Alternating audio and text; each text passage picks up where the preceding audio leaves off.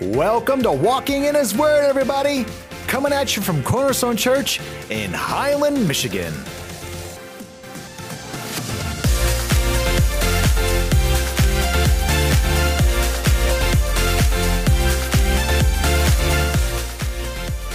Oh, baby, you know what day it is? It's Friday, ladies and gentlemen. It's Friday. That's right, the best day of the week, It's except for Sunday. And we are ready. We're rocking and rolling today. Gotta love Friday. Gotta love Friday, ladies and gentlemen. Today we're going to talk about enlarge my territory. Prayer of Jabez, part two, the second part of his prayer here, enlarge my territory. And Pastor Luke, for some reason this morning, I was just thinking about, you know, enlarging my territory, and it made me think of a board game. And uh, have you ever played the board game Risk? No, You've never played Risk? never. All right. So do you, do you know the concept of Risk? World domination. World domination. So if, if you if you're out there and you're like, what is this game Risk? Risk is a strategic game all about world domination. And I actually really enjoy this board game, but sometimes it can take a long time depending on who's playing and if the people you're playing against are very good. If they are, the game can go on for a very long time.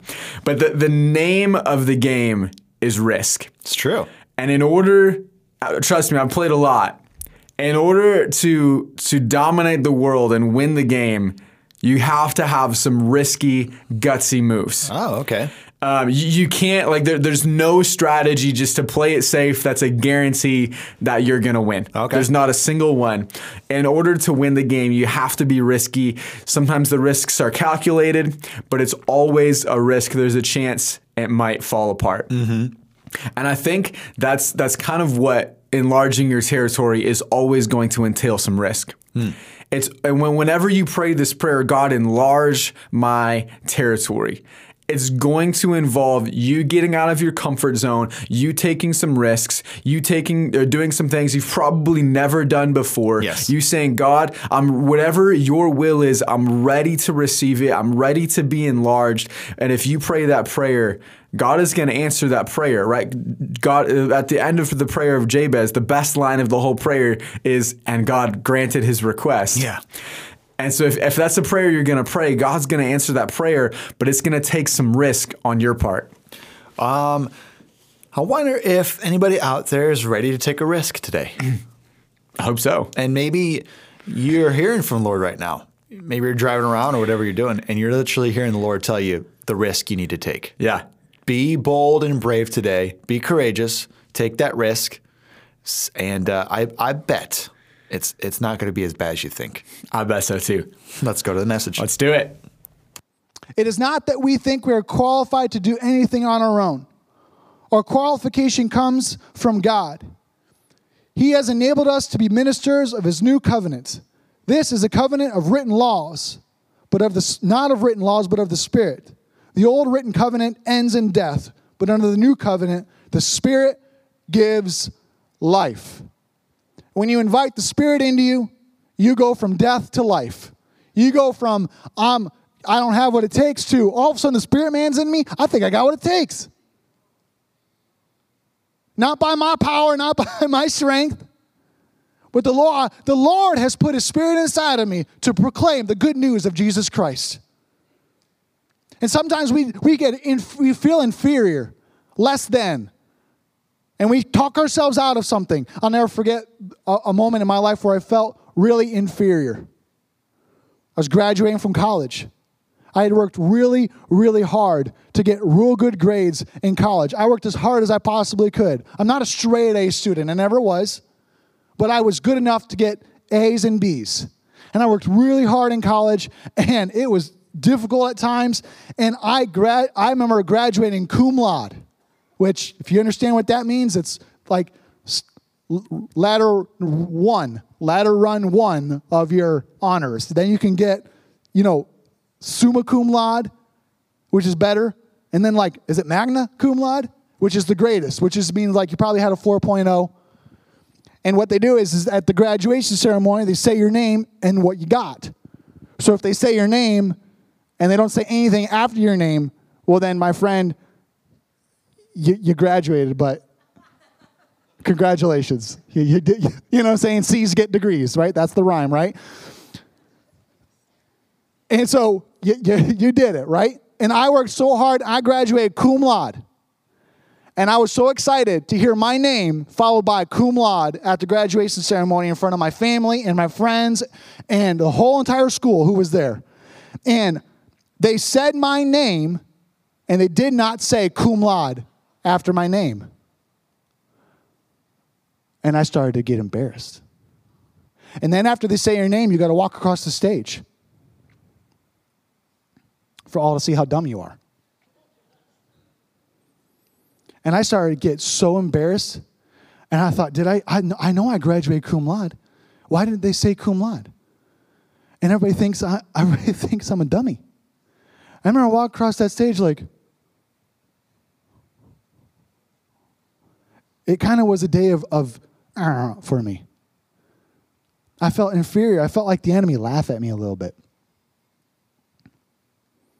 But when the Spirit gets inside of you, you get life.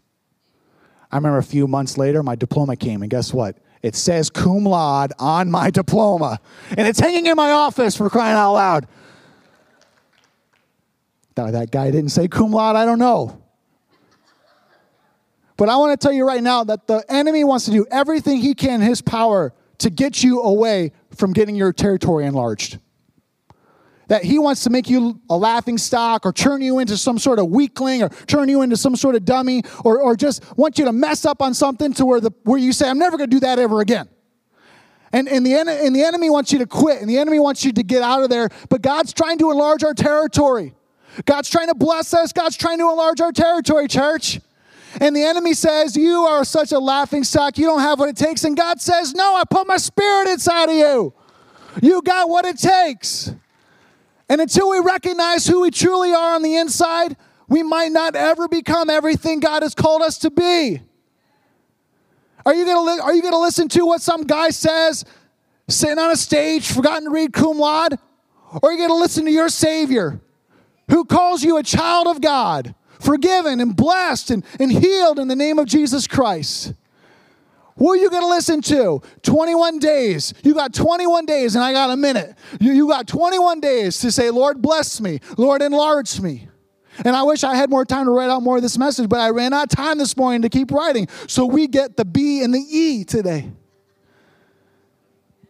And you don't get the HEP, okay? Maybe you'll get the HEP at another time when I get to preach again. This is what it's all about. This is what these 21 days are going to do for you. You're going to get blessed in a way you probably didn't anticipate. Your, your territory is going to enlarge in a way you probably didn't anticipate. If you would just press in, if you would just take advantage of the fire hose of water that we're going to spray at you, we got the website and we got the prayer meetings and we got church services and we got all this stuff. If you just take advantage of all of it, you are going to get blessed. You are going to get enlarged. You're going to turn into something different at the end of these 21 days. I promise you that. Uh, we, got, we got no time left, but why don't we stand to our feet this morning and I'll, I'll just encourage you with one last thought. Because during these 21 days, there's all these challenges that are being given. We challenge you to show up to the prayer meetings. We challenge you to show up to the to the to the church services as many as you can make. We challenge you to to give up food. You can give up anything you want any certain way. You know what I'm doing? I'll just let you know. I'm doing no meats and no sweets. I'm not doing my favorite drinks and and I'll probably end up not doing any breakfast like Sunday through Thursday or something like that. That's what I'm doing. I'm, I'm going to be hungry. I'm going to be cranky. Where's my wife? I'm going to be cranky. Nine, eight o'clock at night, I want sugar. I want it. And I get angry and cranky when I don't get it. But that's just how my that's how I work. And so all these things, and then I'm gonna try to read the entire New Testament in 21 days. All these challenges, these reading challenges and prayer challenges and food challenges. And if you take advantage of it, if you if you try to do something you've never done before, then something's going to happen inside of you that's never been done before. And if you're sick and tired of being sick and tired, then step into this experience with us. And if you're looking around the world and you say it's truly in decay, in decay, but I'm not sure I want to go down with it, step into this with us. Amen, church? Let me pray for you. Lord, we, we invite you, Holy Spirit, God the Father, God the Son, God the Holy Spirit, we invite you into this place. And we feel you calling us to greater things, to enlarge our territory, to step into something that's even uncomfortable, but we know you're calling us to it, and we just simply say, I'm going to give it a try. What is the worst thing that could happen? And we just step into this 21 days, Lord. And everybody said, Amen.